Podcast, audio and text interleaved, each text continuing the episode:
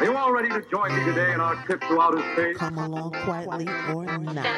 I will talk to you of art. For there is nothing else. Some artist bait a hook. Yes. Bite upon it.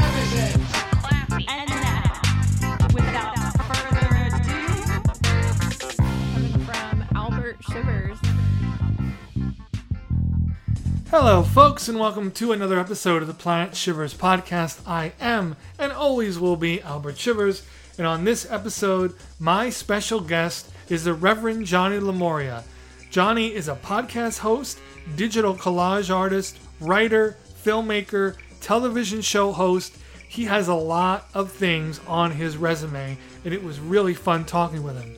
Before we get to Johnny, though, I just want to fill you guys in on a couple of things. First of all, lots of new art and art videos coming on my Instagram at Albert Shivers, so keep your eyes peeled on that.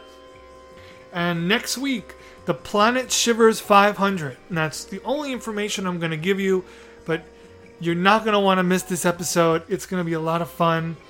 Racing related. That's the only hint I'm going to give you, but it is the first annual Planet Shivers 500, and I'm excited for it. And in a general sort of way, look, this is episode 69. Episode 70 is next week. Shit is about to get funky and weird on this podcast, I promise you. The ideas have been exploding out of both of my ears, and I can't wait for you to hear them. Also, I want to do a little birthday shout out to collage artist of the Harlem Renaissance, Romare Bearden. Um, this is actually fitting. Johnny does digital collage, I do traditional collage, and Romare Bearden was a collage artist during the Harlem Renaissance. He's done a lot of great work. He is one of my biggest influences with my collage work, and I would recommend you all going and checking out his work. He was one of the leading artists during the Harlem Renaissance, and he also did paintings too, which are very interesting, especially coming from the angle that he is mainly a collage artist. You could see some of that overflow into his paintings. Big inspiration to me. Go check out the work of Romare Bearden. Now, with all that said, let's go and talk to Johnny right after this message. Tired of having headache pain, nausea, heartburn, indigestion, upset stomach, diarrhea? Try new Pepto Bismol chewables, made in grape, peanut butter, and cherry flavor for family and kids alike. That's right, David. And all this and more can be found at a low price at your local pharmacy.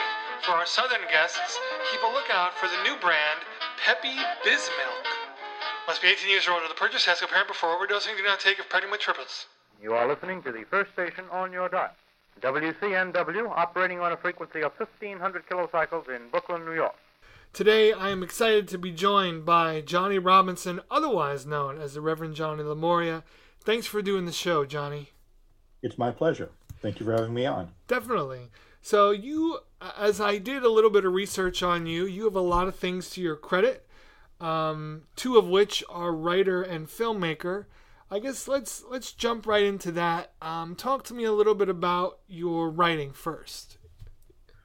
Well, let's see. Um, I think my biggest biggest accomplishment writing wise is the audio drama that I put out with my two brothers called The Curse of Civilization, which you can find on Spotify and various other podcasting uh, networks, Anchor FM as well. Mm-hmm. Uh, that's a uh, time travel action adventure uh, serial, uh, you know, harkening back uh, to the golden age of radio, sort of thing. That was pretty fun to do. Okay, what um so that is that's something that I've always been interested in as in the golden age of radio and the old radio dramas and comedies. So, did you what did you guys do like to get that happening nowadays when such a medium is almost, you know, it's it's definitely not as popular, almost forgotten about. Well, it's not. I mean, if you uh, re- the, if you restrict yourself to actual terrestrial radio, Uh-huh. It's a bit hard to do, yes. Although, if you get in uh, good with a local public radio station, you could probably uh, set up some sort of radio theater section with them. But today, with podcasts, the barriers for entry into doing radio drama have never been lower. If you Mhm. got a script and you got some connection with voice actors, you can get quite a lot done in terms of radio drama or radio comedy for that matter. Mhm. Um, so it really, this is in a way a sort of golden age for indie audio uh, content. Right. Uh, so it's less of a challenge in getting it done and more of a challenge in getting it done right, I suppose. Right. that, that is challenge. always a challenge. Um, is this out there for people to find? Yes, as I said, uh, if you go uh, to anchor.fm, uh, if you go to Spotify, you go to most of the major podcast sharing sites, you can find just look for uh, Curse of Civilization. Not the not the civilization, just Curse of Civilization. Um, and we're also working on another one that should be coming out, I would say, sometime next year. Uh, that's going to be more of a uh, tense sci-fi thriller, but in the same general uh, podcast serial format. Okay, gotcha. Now, let me ask. So, you also have experience hosting a podcast. Mhm. Is there a difference between hosting the, the podcast that you did and doing a a scripted, for lack of a radio show? Is there a difference between the podcast and the radio show? Night and day. Um, usually, if you're doing a, a radio show as opposed to the you know interview format podcast, you're not the main uh, actor in it. Mhm. I mean, if you're the one writing, uh, sometimes you are also the one doing all the voice parts, but really at that point, it's more likely that you'll be using voice actors. So that means that on one hand, you can rely and seek out people who are really trained to do that sort of thing. But on the other hand, it also means the perennial lack of control over your finished product because you're not the one saying every line. Mhm. Uh, also, the prep work is much much different. Uh, if you're the writer, you are doing all the pre-production because you're writing everything. There's a lot lot less improvisation in audio dramas than there is in podcasts because podcasts are mostly improv conversations or improv interviews. Um, another thing that I don't think uh, enough, I don't think people realize is that for every second of dialogue that you hear in a uh, audio drama of some sort, there's probably at least 100, 200 seconds that gets cut because the directors need every possible different kind of take. Do this Mhm. line scared, do it happy, do it being possessed by an ancient Egyptian, do it all sorts of different ways. They get all these different lines so they can sift through the different takes to find one that works best for that situation and works best for all the other uh, line readings.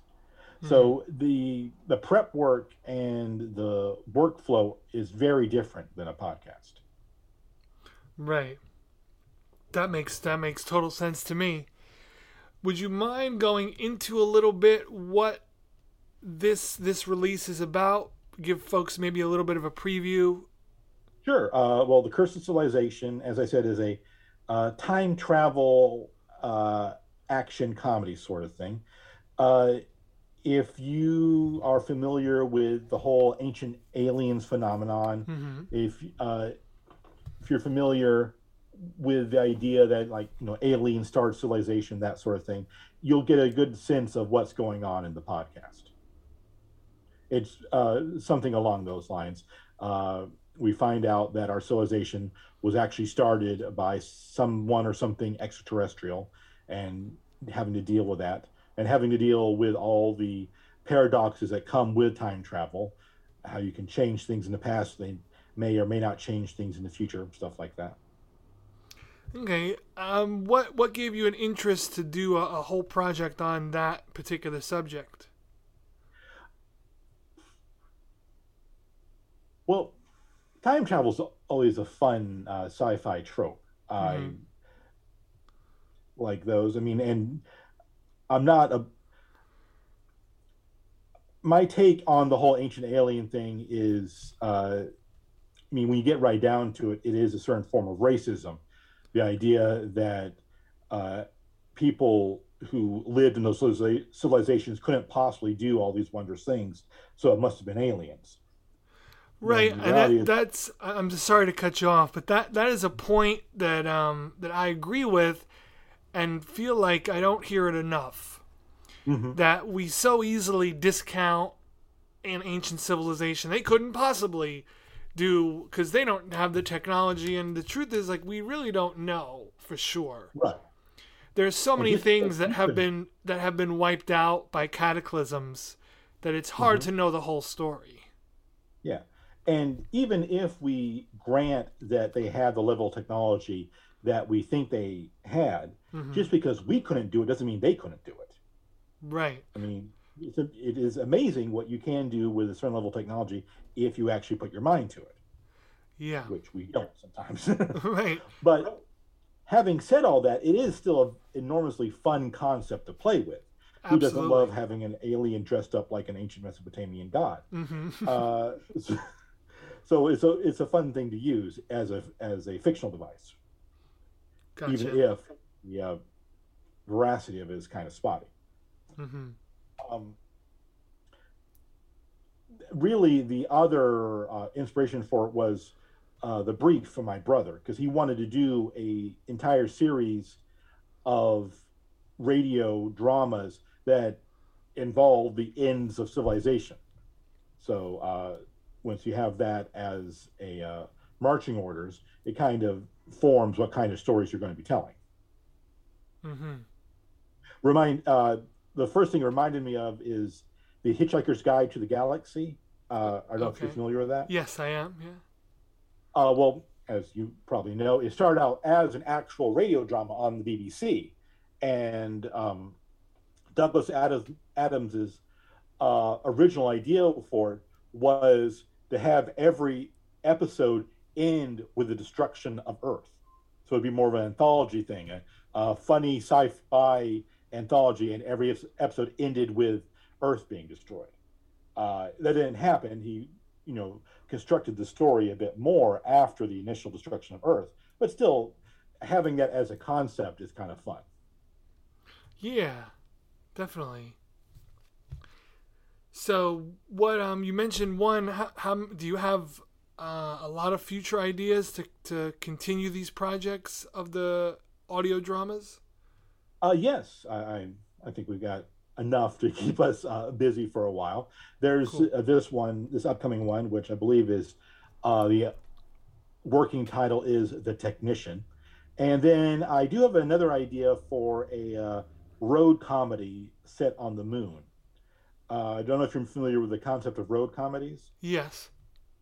Oh, uh, I I love the idea of them. I just the the tropes that are involved in them. Right, I- and the feel- actual feel f- execution sometimes leaves a bit to be desired, but the idea is fun. Right. So and I'd like you to do a sort of sci-fi version of uh, a road comedy called the uh, Road to Tranquility because it's set on the moon. Gotcha. Um, for the listener, um, tell tell me a little bit about what what a road comedy is. Well, the classical road comedy were a series of movies that uh, starred uh, Bob Hope and Bing Crosby. Mhm. Uh, this was back in the uh, 30s. They were called road comedies because that was the name of the title. So it was like the road to Alaska or the road to uh, Burma, the road to something or some exotic location. Mhm. And it was these two uh, scoundrels, essentially, uh, involved in some sort of crackpot scheme going to this exotic location where they get mixed up with a woman and some sort of action adventure drama ensues at the location. And there's singing and jokes and running gags throughout the movies. And there's that entire thing just sound like a very fun uh, sandbox to play with, to sort of evoke that idea. Hmm. Yeah, there's there's a lot of latitude to those movies and and continuing that tradition, let's say, of, of that style of a film or a mm-hmm. recording, because you know the the location, in my opinion, the location in which you choose. So let's say the road to Burma, the mm-hmm. the location is what writes the script. You know, you're doing mm-hmm. things. The characters are getting into hijinks that have something to do with where they're headed, be it on the way there or when they get there. Right. But there's also a certain timeless quality in that the actual location doesn't really matter as far as script. It could be the road to anywhere. It's just Right. the going to and arriving at the exotic location that is the impetus for the story. hmm So, which makes it a nice thing to use universally because it could be the road to literally anywhere. Right, right. That's uh, definitely. So let's uh, let's transition a little bit and talk about your filmmaking. Okay. I'm sure the two cross over a little bit, but let's let's talk a little bit about your filmmaking. How'd you get started? Well, I can't say as much. I've done as much filmmaking as A, I would like, and B, enough to say that is one of the main things I do. My main uh, creative project when it's come to filmmaking hasn't actually been released yet. We're still getting it edited. It's a uh, 3D movie Okay. uh, that is a sort of modern retelling slash sequel to the Judgment of Paris, which has been one of my favorite myths uh, from Greek mythology. That's the one where the gods are attending a wedding, and all the gods have been invited except the goddess Eris, who's the goddess of chaos, confusion, disorder. Now, Eris crashes the wedding party. Mm-hmm. And when she crashes it, she throws a golden apple into the middle of the wedding party. And has the word in Greek, the word is Callisti, and it means to the fairest. The idea being that whoever was the prettiest goddess at the wedding party would get the apple. Well, three goddesses started fighting over it. The goddess Hera, who's the goddess of power and majesty, the goddess uh, Athena, who's the goddess of martial ability and wisdom, and the goddess Aphrodite, who's the goddess of love and beauty. So they're fighting over the apple, and they decide they're going to get the, uh, I think it's the prettiest mortal man to decide who the prettiest goddess is. And that turns out to be Paris, who's the prince of Troy. So they all go to Paris and they say, hey, you choose which one of us is prettiest. And then they all immediately attempt to bribe him. Hera says, You choose me, I'll make you king of all the earth. Uh, Athena says, Choose me, I'll make you the wisest man in the world. And Aphrodite says, Choose me, and I will get you the prettiest human on earth. Well, Paris is a young guy and doesn't always think with his head, or at least not the big one, and chooses Aphrodite the, um, so he can have the most beautiful woman on earth, who turns out to be Helen of Sparta, who's currently married to the king of Sparta. So Paris uh, gets an opportunity to steal Helen away from Menelaus, who's the king of Sparta, and that starts the Trojan War. Uh, So what what we did was we did a 3D film that was a sort of modern retelling of that and a sequel to it, which was very interesting to do because the techniques for doing a 3D film are very different than traditional film techniques. Right. So when you say 3D, what exactly do you mean? Well, you would need to wear 3D glasses in order to see it. And what happens is you put on 3D glasses and the action takes place all around you. You're a silent observer in the middle of the movie. What we had access to was a stationary camera Mhm. that had little cameras all around it.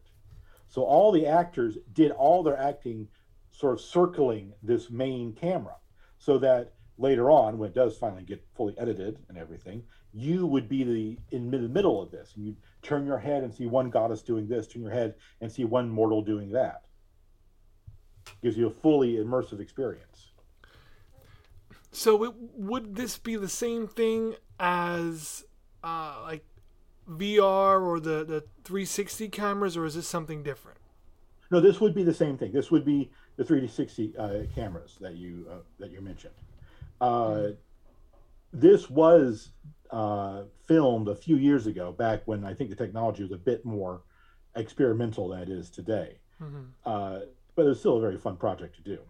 And hopefully, at some point, you'll see the light of day. That'd be nice. Yeah, a lot of times it's it's best not to rush it, too. Well, it's also uh, best to make sure that you have people who can actually edit the um, the film properly. That's the uh, ma- major problem. Stitching is what it's called. That's when you get all the different angles to actually work together to be a 3D uh, experience. That requires some specialized knowledge, and we're still working on that. Okay.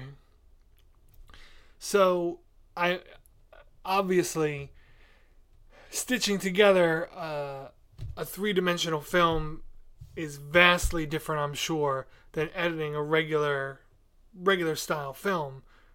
Right. I could do that. Right. I'm- I don't think I could do stitching, at least not quite yet.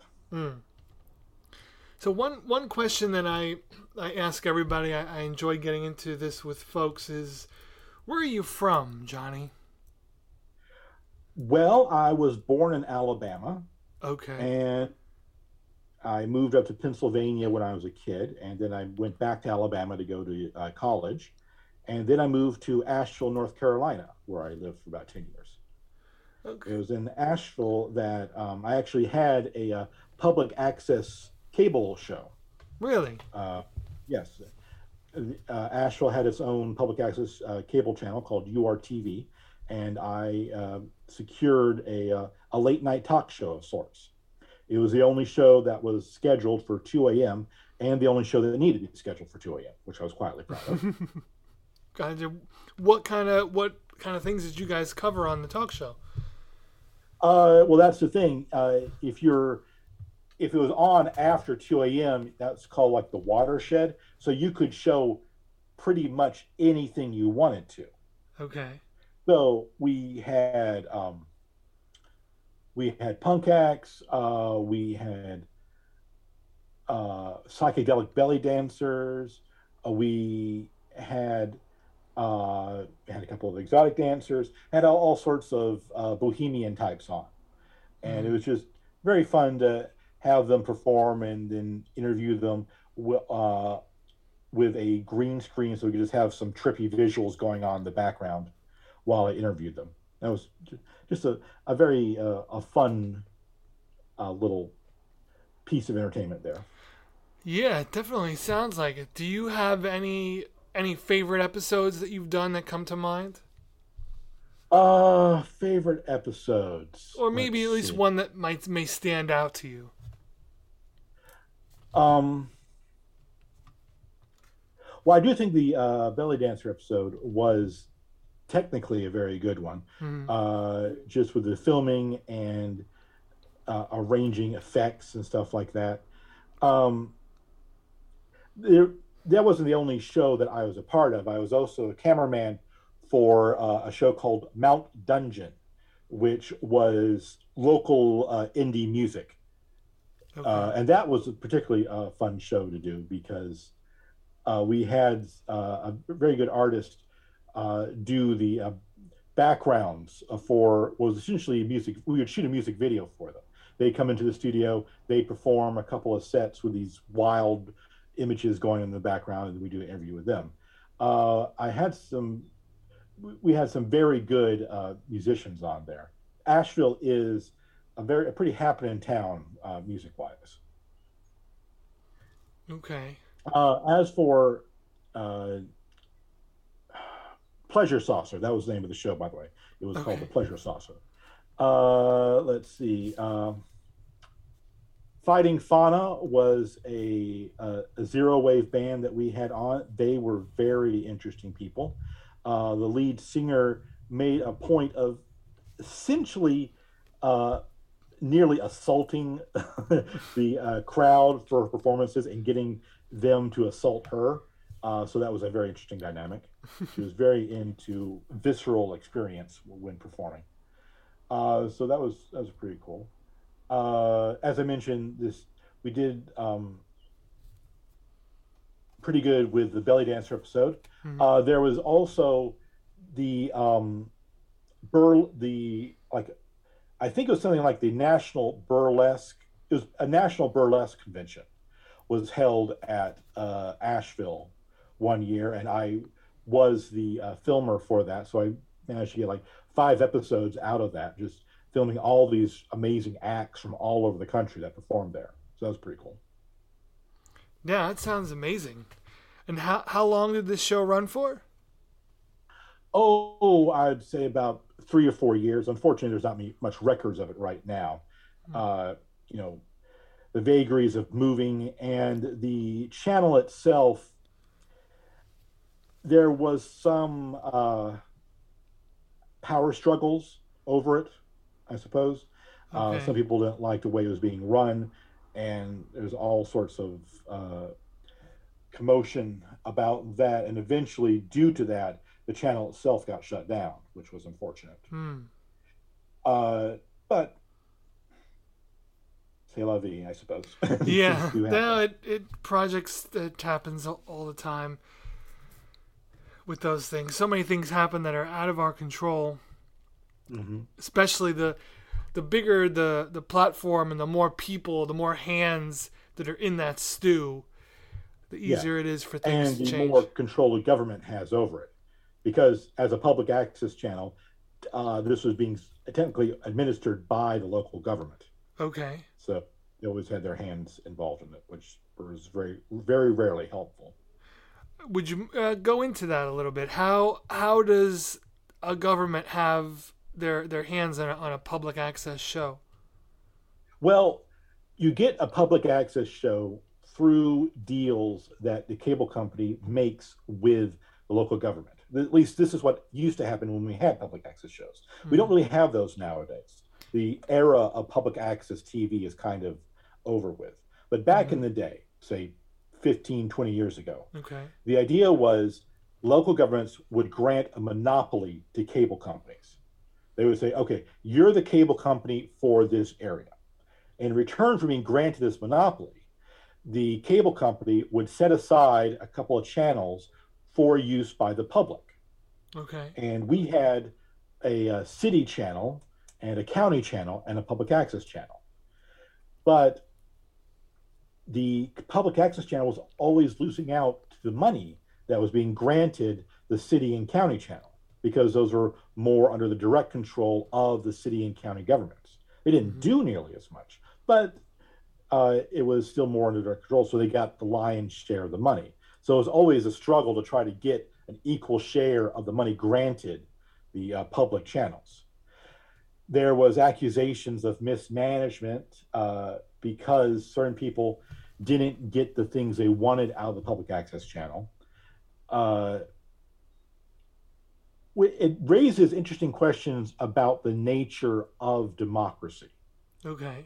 How- because the people who were bellyaching wanted more control over the channel itself. Like they want a council of producers to have good direct control over the um, channel.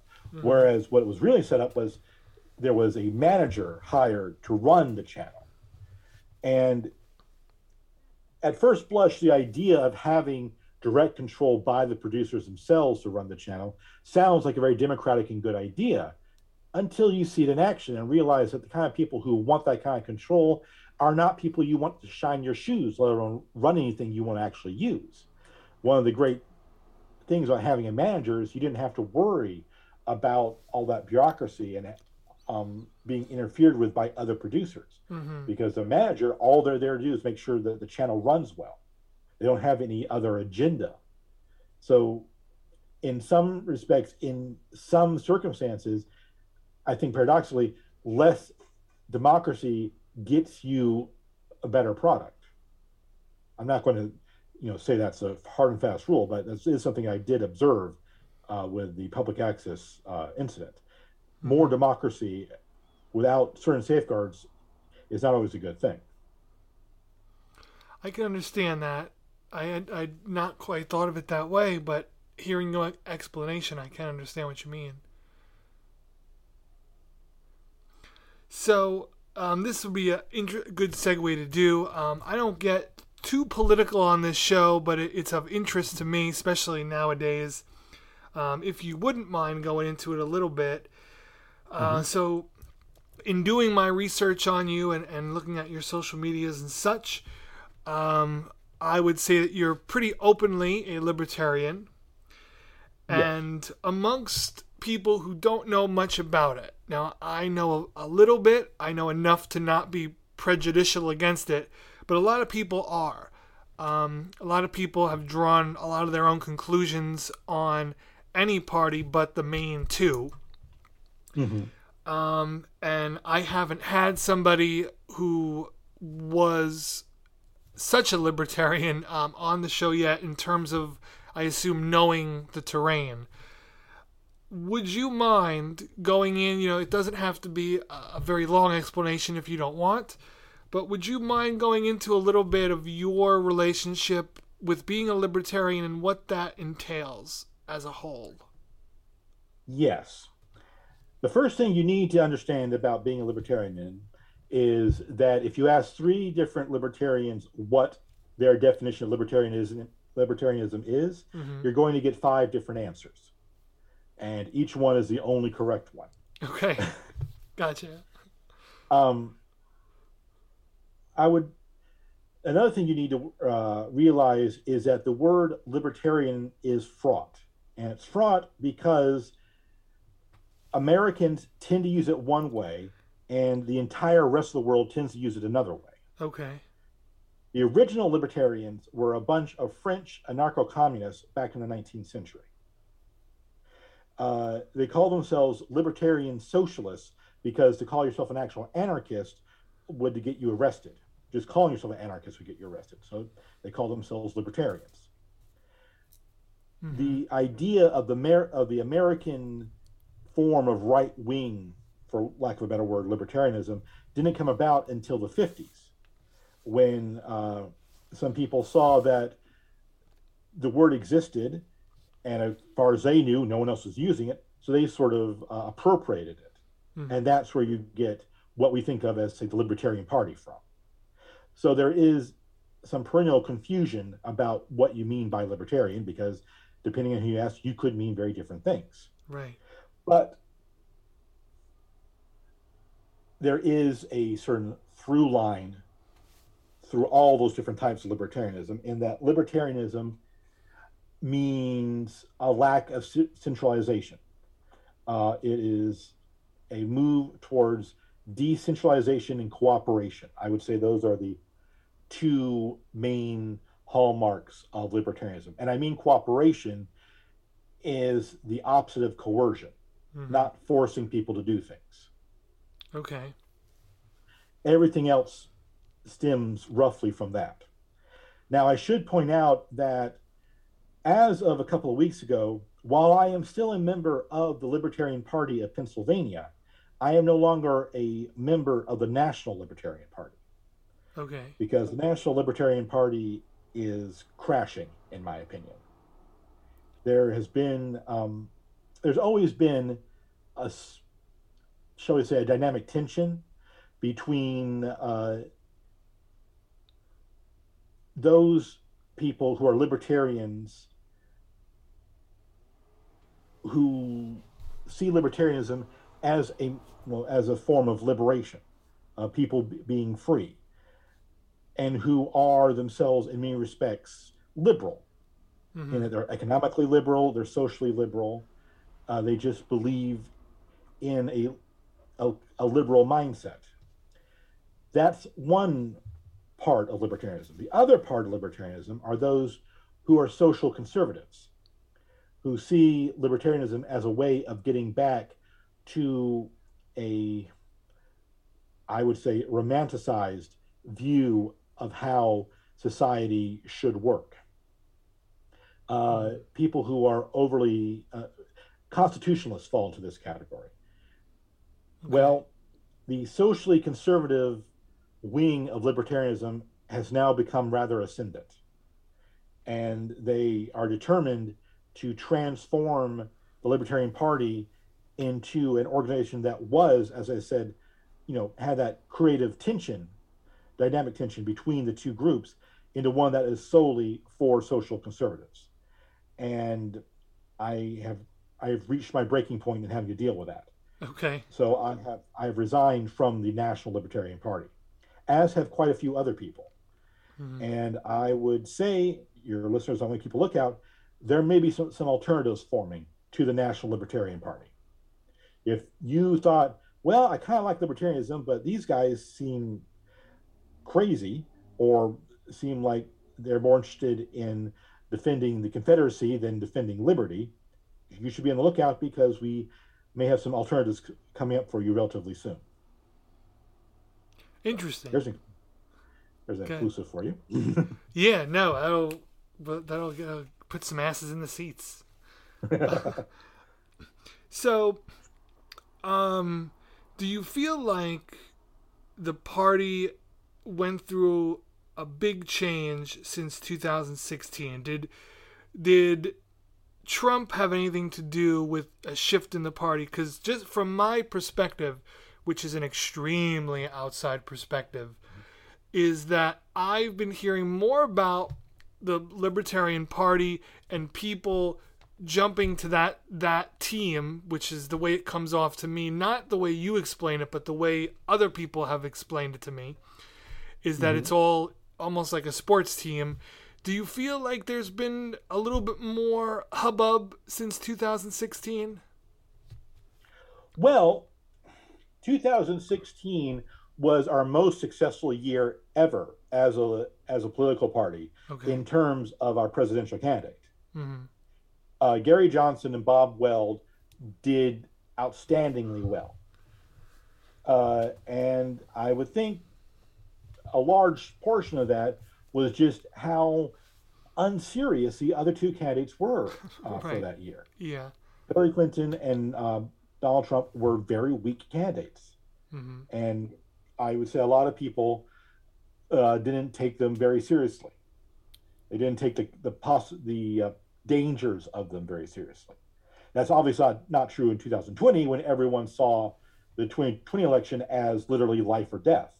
Right. I should point out that even with that, we did our second best in the 2020 election. Our presidential candidate was Jo Jorgensen, and she had the second highest vote total of any libertarian candidate, which I would venture is nothing to sneeze at. Yeah. But as far as libertarians and Trump, I wouldn't say it's so much that there was a a change in the party as more of a masking mask off situation in the party. You've always had people in the Libertarian Party who were scruffy Republicans. Okay. Republicans who couldn't quite hack it in the Republican Party, so they were they became libertarians. Now that's certainly not uh, all, or I would say even most of libertarianism, but that is something that's happened. Those people found their champion in Donald Trump, because Donald Trump, if nothing else, is very much a Republican who is not in favor of the Republican establishment Right. which is a bit like saying that, I mean, yeah, he's not in favor of the Republican establishment. That doesn't make him a good thing. It just makes him not in favor of the Republican establishment. Right. Unfortunately, too many people thought, yes, because he's anti establishment, he's um, what we need. That was not the case, but that's what a lot of people thought. hmm I'm, I'm sorry, I, I kind of lost the thread of your question there. Oh no, that's fine. Um, I guess my perspective, being someone who is is pretty, I- consider myself not well versed in political matters, but for me to be hearing a lo- much more about the Libertarian Party than I had ever heard before in the past four years was hmm. very curious to me as to what what it was all about. So it's your your answers are are very fitting and, and are explaining it to me very well. And I think up to this point, you know, I've been involved in however many elections I've been old enough to vote in. And in my previous circles, not everybody, but a handful of people viewed the Libertarian Party as just taking votes away from the main two. and Well- the opinion of you're throwing your vote away. Right. Well, if you take the uh, concept of ele- electoralism at all seriously, Right. then it's it's not a horse race. You're not supposed to bet on the winner. You're supposed to bet on the person you want to win. So, if you want people to vote for a candidate, appeal to them. That's what I always found grimly amusing about the 2016 and 2020 elections. Mhm. There was all these almost cries of betrayal. You're not voting for my guy. How dare you not vote for my guy? Do you want uh, the other guy to win? No, I don't want your guy to win either. I want my guy to win. Right. But there was never an attempt to appeal to the libertarians. No one on the Clinton campaign or the Trump campaign or the Biden campaign in 2020 made any attempt to go, well, these libertarians are evidently electorally significant. Let's try to appeal to them. No one ever did that. Mhm. And yet we're to blame for the wrong guy getting in. So we're we're these the Schrodinger's electorate, both uh, too big uh, to vote for the other guy and too small to actually care about. Which Gotcha. You know, a friend of mine always says, um, you know, vote your hopes, not your fears, Mhm. and that always always resonated with me because it makes sense. You know, and and I don't know how familiar you are with uh, Dick Gregory, but um, he said when you vote for the lesser of two evils, you're still voting for evil. You know, quote. So it's it's uh, the the other parties other than the main two flavors have always been interesting to me because there are people there putting in just as much work if not a little more depending because they don't have the same outlets that everybody else has access to. So it always has been interesting to me. Mm-hmm. Well, the, the entire study and history of third parties, hmm uh, I, I've I've found that fascinating. There are some really interesting ideas out there. Uh, there's a abolitionist, uh, no, not a prohibition party out there. Their symbol is a camel, which I always found found fun. okay Uh, there's a Whig party out there. Last time I checked, there were not one but two political parties based on Spanish fascism, which is just remarkable. yeah so uh, just to stop you for a second so there's still a Whig party out there well, it's is a, it- is it a this- new Whig party. Oh, they it's a call new themselves a Whig okay. party. There's no historical, shall we say, continuity between the Got it. old Whig party and the new Whig party. okay But okay interesting there's there's there's like two dozen diff- different parties whose main ethos is well i'm not going to be a radical i'm going to be a level-headed centrist vote for me uh, that describes the political platform of so many third parties which just Mhm. sounds you know dull as dishwater in my opinion but- Right. Yeah. Um, so shifting gears a little bit, um, and again, you could go as deeply into this as, as you want or not. Um, but I understand that you are affiliated with the Church of the Subgenius. yes yes So I, I recently.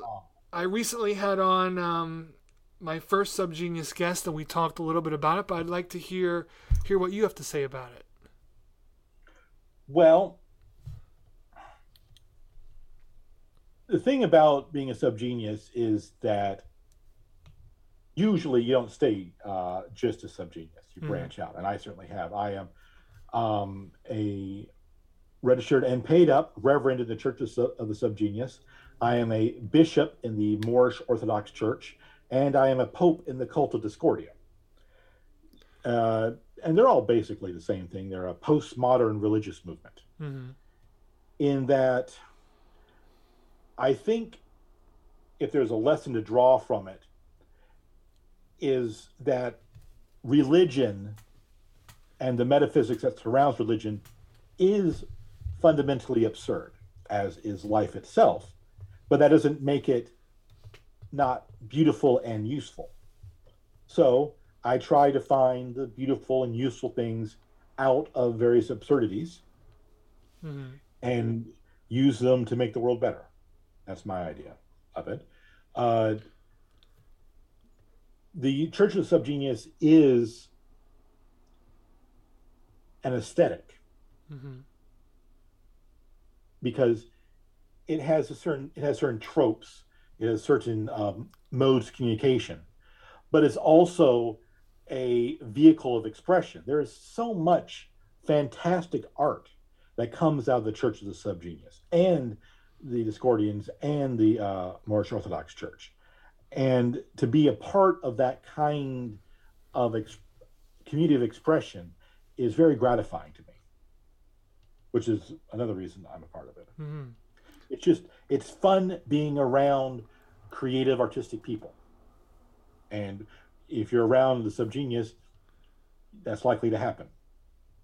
Right. What are some examples of some art that that comes out of the subgeniuses? Well, uh I would say uh, one of the best examples is the movie Arise. Okay. Um, that's sort of the uh, premier cult film of the Church of the Subgenius. It was made by the Church of the Subgenius. You can probably find it on YouTube, I believe. Yeah. Um, I would recommend that to everybody. It's fun as hell. I'd also recommend Welcome to the World of Tomorrow, which was made by uh, the Reverend Ivan Stang, who created the Church of the Seven Subgenius. This was created as a sort of uh, film, a student film project before the church, but it's also, it has that same ethos.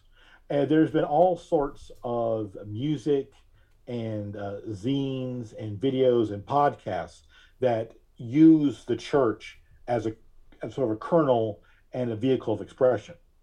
So it, it gives a, a de- in my in my mind, one of the hallmarks of the subgenius art is sort of a delightfully country fried Midwestern punk vibe. okay. Uh, it's all about uh, revival preachers and UFO cults and staying up too late, drinking too much coffee, and uh, taking too many pills, and just that sort of wired uh, punk ethos is very appealing sometimes. Well, It's a different um, feel from, say, the Discordians, who are much more into the whole the whole psychedelic hippie uh, aesthetic Okay.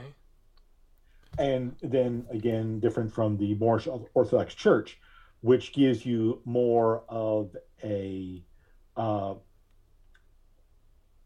how to put this an exoticism, exoticism basically. You get to play around more with uh, Egyptian and Middle Eastern tropes and ideas of secret histories and things being obscured in plain sight. Th- Those are always uh, good tropes for the Moorish Orthodox Church.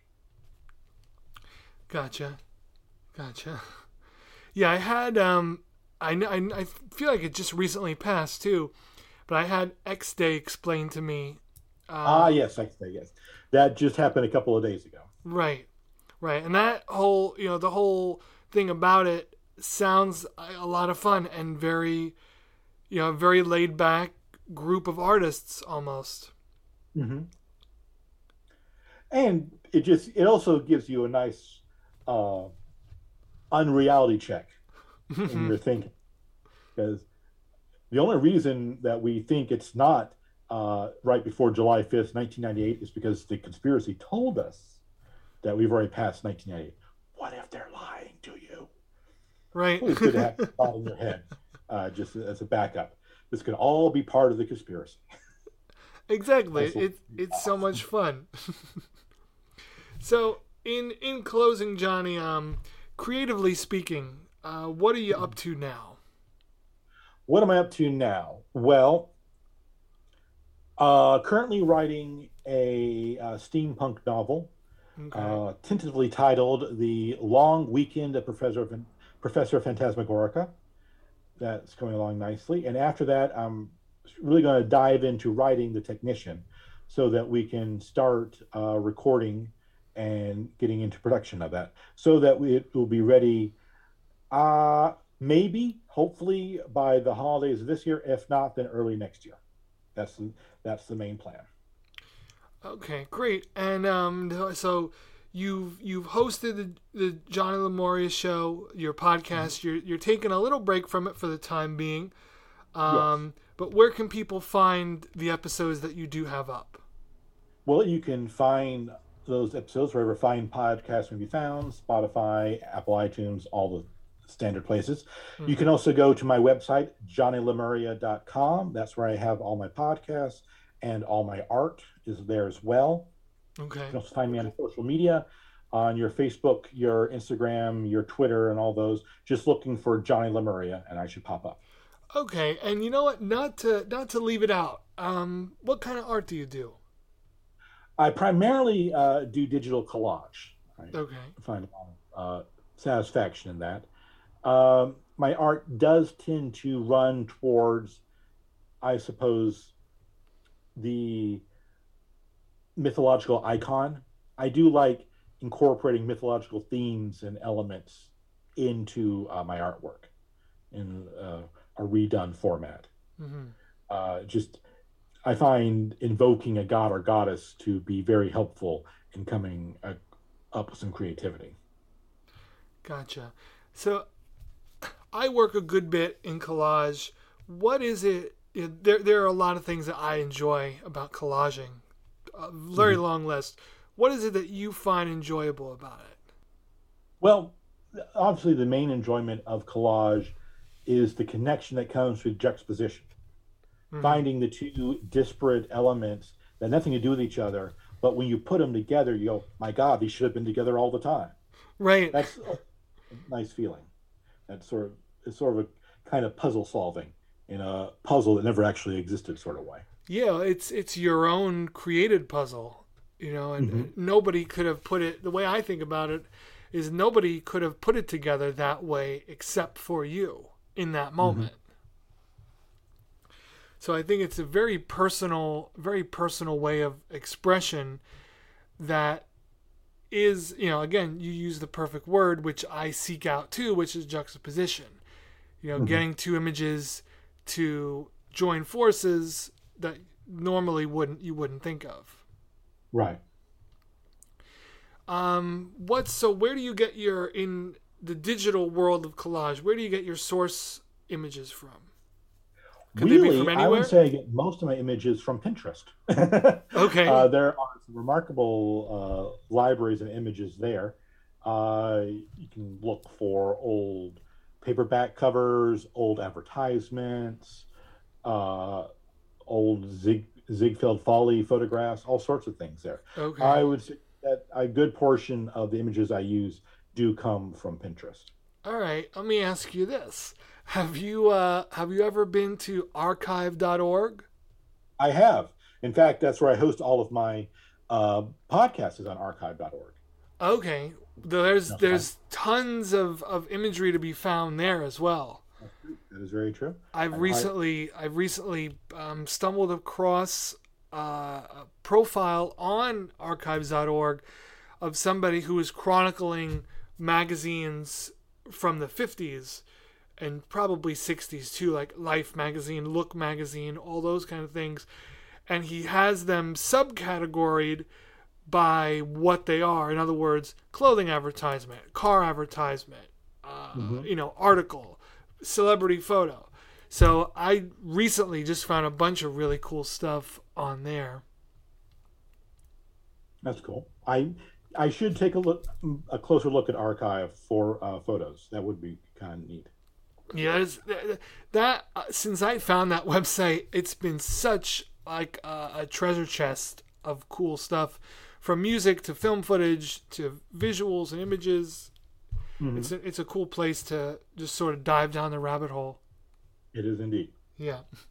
Well, Johnny, this this has been a fantastic episode. Uh, I'm very happy to have gotten to know you a little bit and and and hear about what you're up to and things. And um, yeah, thanks so much again for for giving your time and being on the show. It's my pleasure. I should also point out that uh, the episode I did with you will be coming out today. I'll be putting it on my website today. Oh, So awesome! JohnnyLemuria.com. You can catch my interview with Albert Shivers on the uh, podcast today. Cool. I'll put all those links and the links to your things um, in the info of the podcast so folks can see what you're up to. When we were preparing for you to speak to me on your show, I listened to a few of your podcasts just to get myself acquainted with with your style and, and what you're doing. And I listened to like three or four episodes that first that first time, and really enjoyed your show. Um, Oh. So I, I do. We talked a little bit before the interview.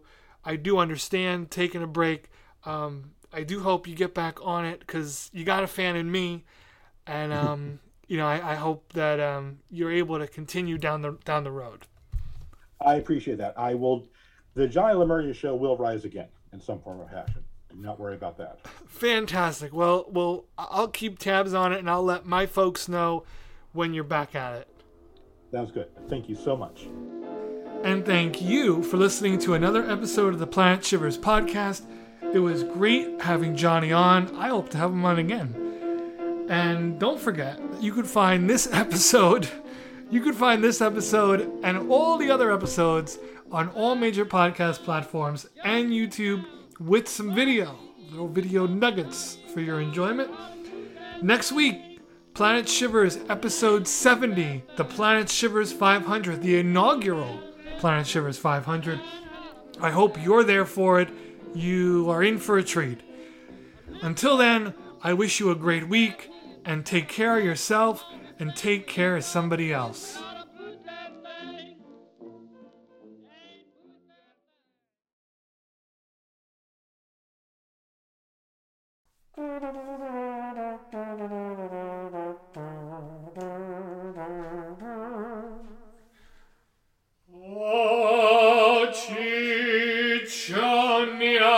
Ice cream soda, California with Cardonia, John Lemuria on the podcast, a Ciccione all the time.